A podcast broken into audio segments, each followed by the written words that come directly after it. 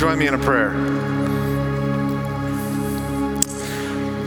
Heavenly Father, we just sang a truth. And just like David marched out and um, defeated Goliath, battle by, um, by single champion, they're, they're strongest against our strongest. And when David went out there and he took care of him because you were with him.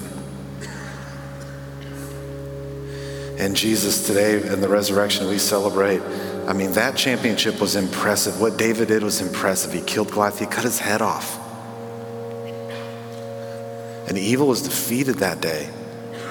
But it that was a that was a small laser beam pointing to the greatest victory that we've ever ever seen. He, he has never one time lost a battle. We're talking about Jesus Christ. I pray that right now for these next few minutes, Lord, would you help me glorify him? Would you give me a measure of your Holy Spirit so that my words are filled with glory, not mine, his? We're here for him.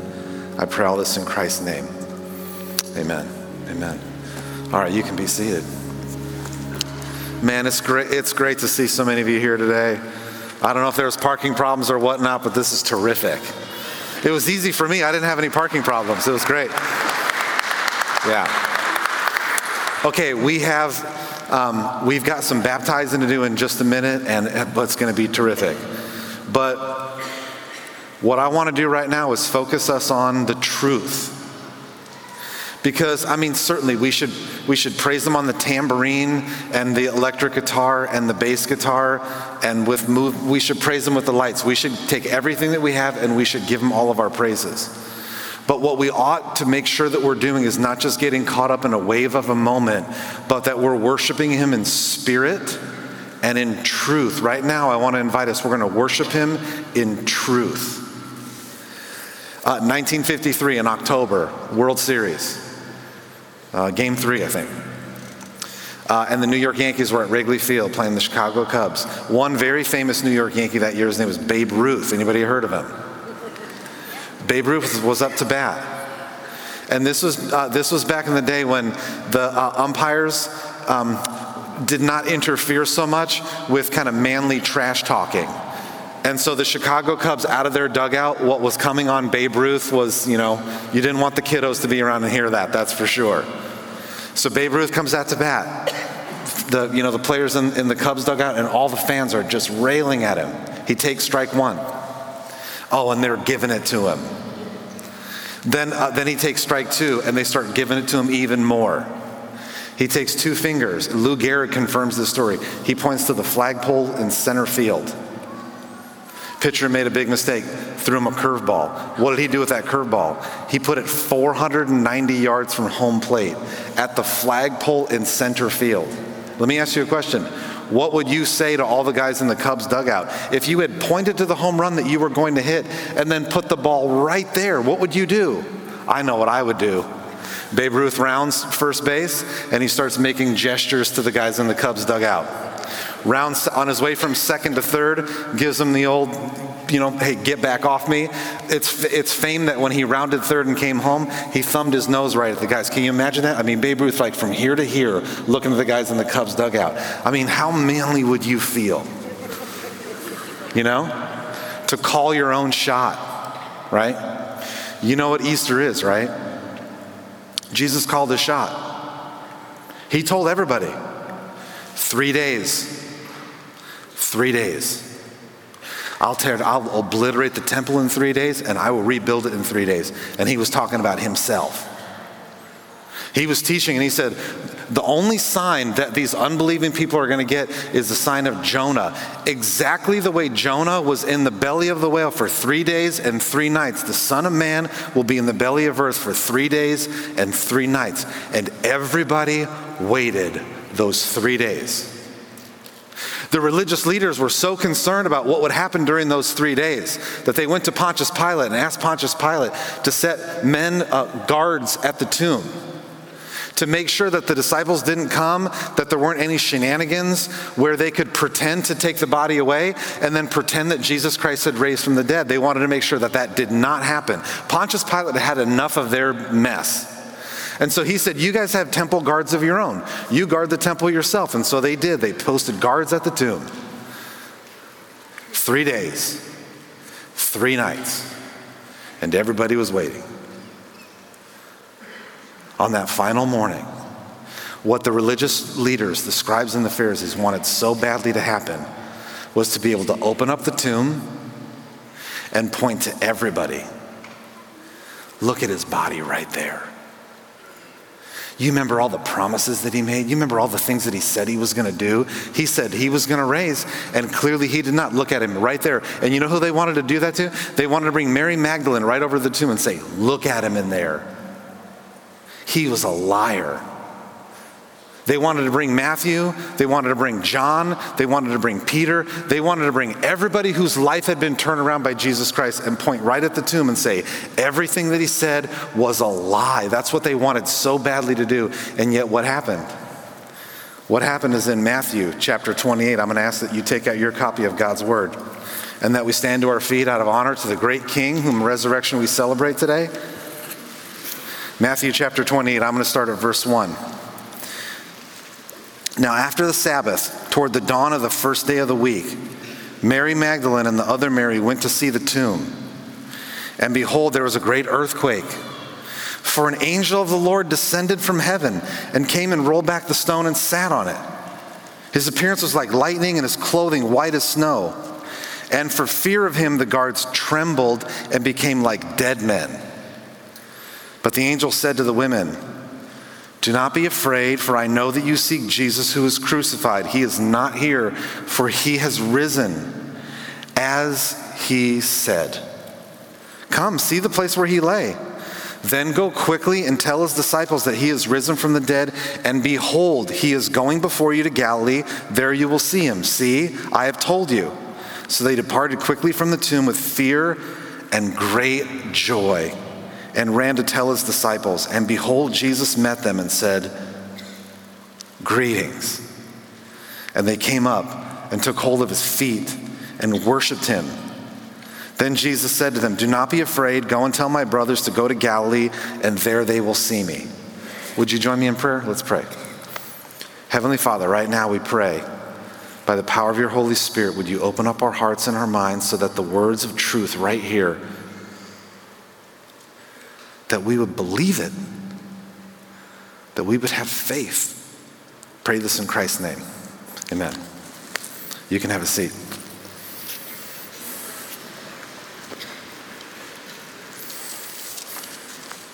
The Apostle Paul said it real plain. If it was not an angel who descended from the heavens and with a great earthquake, roll that stone away. He did not roll the stone away so that Jesus could get out. By the time the dawn came, Jesus was already gone. Don't forget, remember Jesus liked to get out before it was early while the sun, before the sun was up, while it was still dark? He did the same thing on his resurrection day. The angel didn't roll back the stone to let Jesus out. Jesus did not need angelic help to do what he needed to do. He's the king, you know.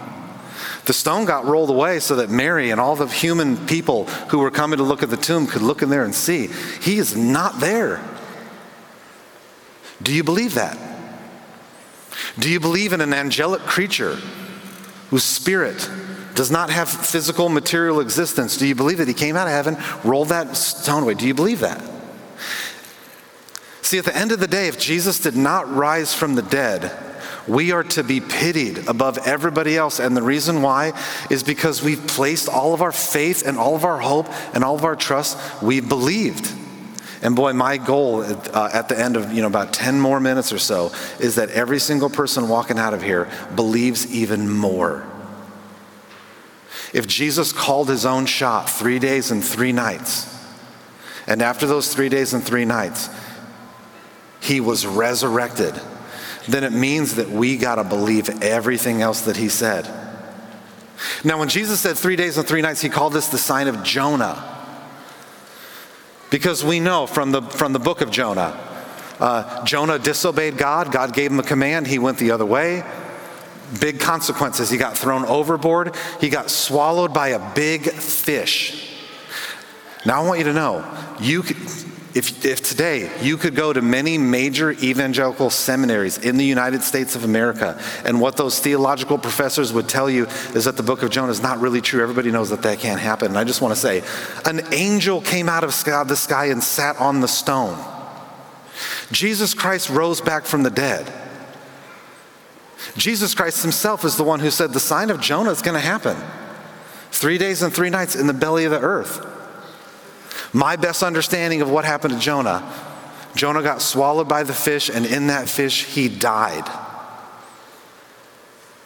And with his body dead in the, uh, in the fish, Jonah chapter 2 says he prayed. And he prayed from a place that he called Sheol. Now, we, we should not be fuzzy about these kind of things because way too much is on the line. Over these past couple years, and in your own life, many of you and I have said goodbye to people that we loved. We said goodbye to their bodies. We live in a secular culture that would want to convince us that we are not anything more than our bodies. And you and I both know that's not true. I have a close friend. And right now she has the disease, and what's happening to her body is she's losing more and more control of her body. So that a lot of her body does not work the way that it should. But I can look in her eyes and I can hear her words, and I know that there is the same person who I know is in there, and she is as much who she is in there uh, as she has ever been, even though her body's failing. Every single one of us have a critical decision to make. Are you more than your body? Scripture teaches that you are a spirit, that you have a part of you that will live on forever. And because Jesus took on a full human nature, he did too. When he died on the cross, his body died. His gallon and a half of blood was dead. His body got laid in the tomb dead. But just before that, and I promise if you were here Good Friday, I told you I was going to tell you about this. The very last thing that Jesus did before he died, his, he sent his spirit away. That's the way scripture describes it. He yielded his spirit, he sent his spirit away. Where did his spirit go? If you've lost a friend in this last year and put their body in a casket, where did their spirit go? See, we're talking about it's not irrelevant stuff here. Now, the plain teaching of Scripture, what Jesus, when Jesus said three days and three nights in the belly of the earth, he certainly was talking about the fact that his body would be buried, but he was also talking about the, the spiritual location of where all the departed spirits went of every person that died before the resurrection. And where Scripture describes that, 66 times in the Bible, it uses the word Sheol. Sheol is the place where the spirits of the dead go. And we know from the teaching of Scripture that there are two sides of Sheol. Everybody went to Sheol. All the unrighteous went to the dark part of Sheol, and the righteous went to a place of rest called Abraham's bosom. Jesus looked over at the thief on the cross and said, Today you'll be with me in paradise. You know where paradise is? Paradise is the side of Sheol where the righteous spirits dwell. Now, we ought not be sloppy in thinking about this. Let's think about who's there. Where did the spirit of Abraham go when they buried him? The spirit of Joseph. Where, where did the spirit of David go? The spirit of Moses. The spirit of Elijah. The spirit of Samuel. Now we know a little something about this because in David's life, um, King Saul was after David, and he got a, he uh, he employed the, the skills of a witch and what she did is, uh, God did it, but through this whole event, Samuel's spirit came up, and the, the thing that Samuel said to Saul is, Why have you disturbed my rest? Now, the reason why this is important is because there were many, many people all through the Old Testament who put their trust in God. They looked at death and said, My body is going to get buried, but God's not going to abandon me to the grave. He's not going to let my spirit die down there. He's not going to leave me down there forever. Were they wrong to trust him? Was John the Baptist wrong to trust Jesus? So, Jesus, body goes into the grave, but he, sent his, he sends his spirit away, and his spirit goes where all departed spirits go, down to Sheol, but not to the wicked side, to the righteous side. And in the righteous side, John tells us in the book of Revelation that Jesus Christ has the key of death and the key of Hades. Hades is the Greek word for Sheol. He took the keys of where all the departed spirits of all the Old Testament saints were, and what did he do? He opened the door. Remember, I told you if you were here at Good Friday, I was going to tell you, what in the world is this all about that on the day that Jesus was resurrected, other people's spirits came up and were rejoined to their bodies and went into Jerusalem and walked around? And I know what you're thinking right now. You're like, when is this sermon going to come out of Weirdville? Am I right? But here's what I'm telling you you have a spirit. You are an eternal being. And I am very, very, very, very concerned. The thing that weighs on my heart so heavy when I open this up is not if you know the 66 books of the Bible in order. That'd be nice. I'd be very proud of you if you did. You would get a pastor's gold star if you did. That'd be terrific. And my goal is not that you pronounce all the, all the uh, difficult to pronounce names and places in the Bible, although that would be a gold star too. My greatest concern is where you're going to spend eternity. Because it, whether you agree with me or not that you're an eternal being doesn't change the fact that you are. And it means that, and Jesus teaching himself, he's the one who has the keys. He's the one who will make the, he's the one who will judge between those who spend eternity with him and without him. And sometimes people think that the Old Testament is full of harsh things like Sheol and Hades and death and the grave and heaven and hell.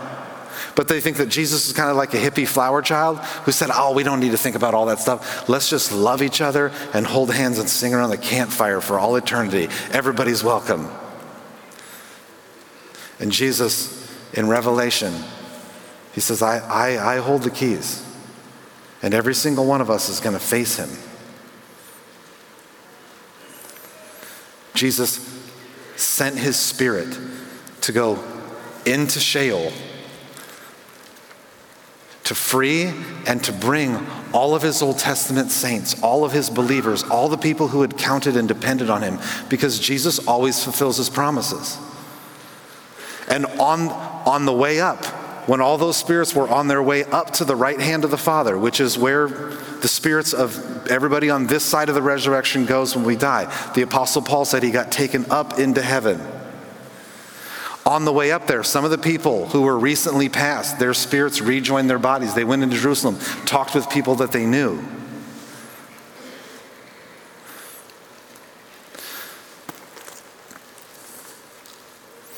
Here's what I'm saying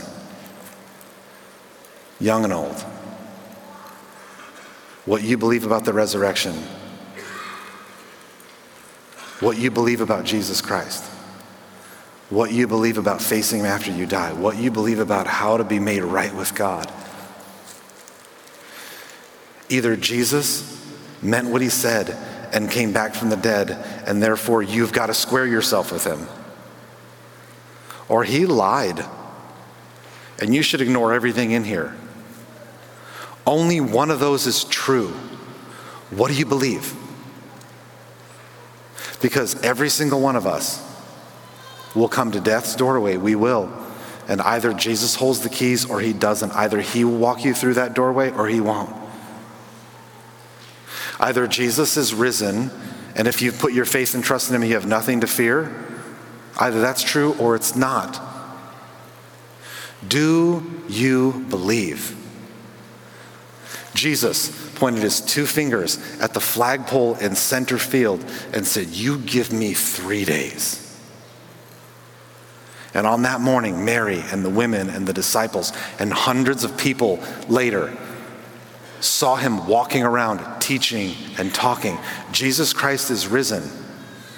Not like he thought he might. Jesus Christ is risen just as he said that he would. Do you believe? Do you believe in him? All right, would you stand to your feet? Let me close in a prayer. Heavenly Father, I pray Lord, you know that we live in a world where all of our most educated people try to totally convince us that there's nothing in the world but atoms and energy. And we know from your word it's not true.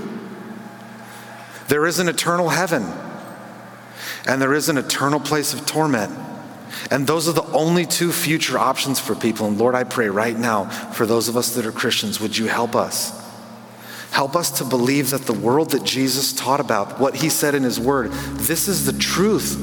Give us faith. Help us to believe. And Lord, for anybody who's here this morning is like, whoa. Lord, I pray that deep down in their spirits, they would hear your voice calling them and I pray that you'd give them the ability to open up and to have faith, to believe, to trust. And Lord, I pray all this in Christ's name. Amen. Now, in just a minute, we got a bunch of people who are going to get baptized. And basically, what you're going to see people do over there is a little dramatic presentation of what they believe will happen to them. That should Christ not return, every single one of us we, we will go down. There'll be a point where that's it. Our heart stops beating. That's it for our bodies. But no Christian believes that that's the end because of Easter. We believe that because Jesus raised from the dead, so will we. Boy, and I pray that as each person comes up out of that water with the faith and the strength and worship that you and I have, let's worship.